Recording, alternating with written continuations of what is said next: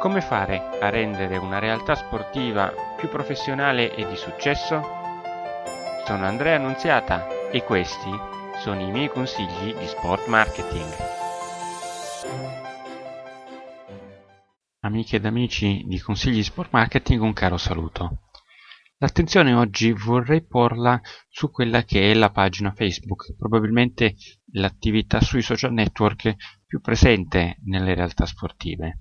Ecco, allora, nella pagina Facebook, e attenzione, pagina e non profilo, perché questo violerebbe quelle che sono le regole di Facebook, quindi la pagina ha bisogno di una presentazione nella quale raccontare quella che è la nostra realtà sportiva. E lì possiamo inserire anche il link del sito internet ufficiale, dove appunto rimandare a una maggiore conoscenza della realtà sportiva.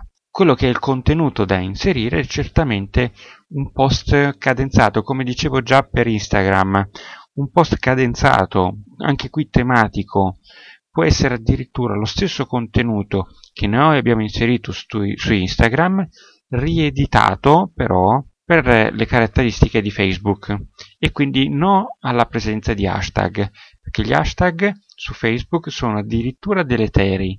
Si pensi che si valuta all'incirca sul trenta quaranta per cento di lettura in meno per quelli che sono i post con la presenza di hashtag, quindi attenzione perché metterli su questa piattaforma è assai negativo.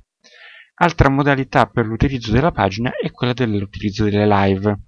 Come già dicevo per Instagram, qui si può veramente creare live di vario tipo, con personaggi, sponsor, ma magari l'utilizzo migliore in questo caso è proprio quello delle dirette delle partite. Questo può essere magari un utilizzo che già fate, ma che potete magari implementare con la presenza per l'appunto di sponsor. Un caro saluto a tutti quanti e al prossimo consiglio di Sport Marketing.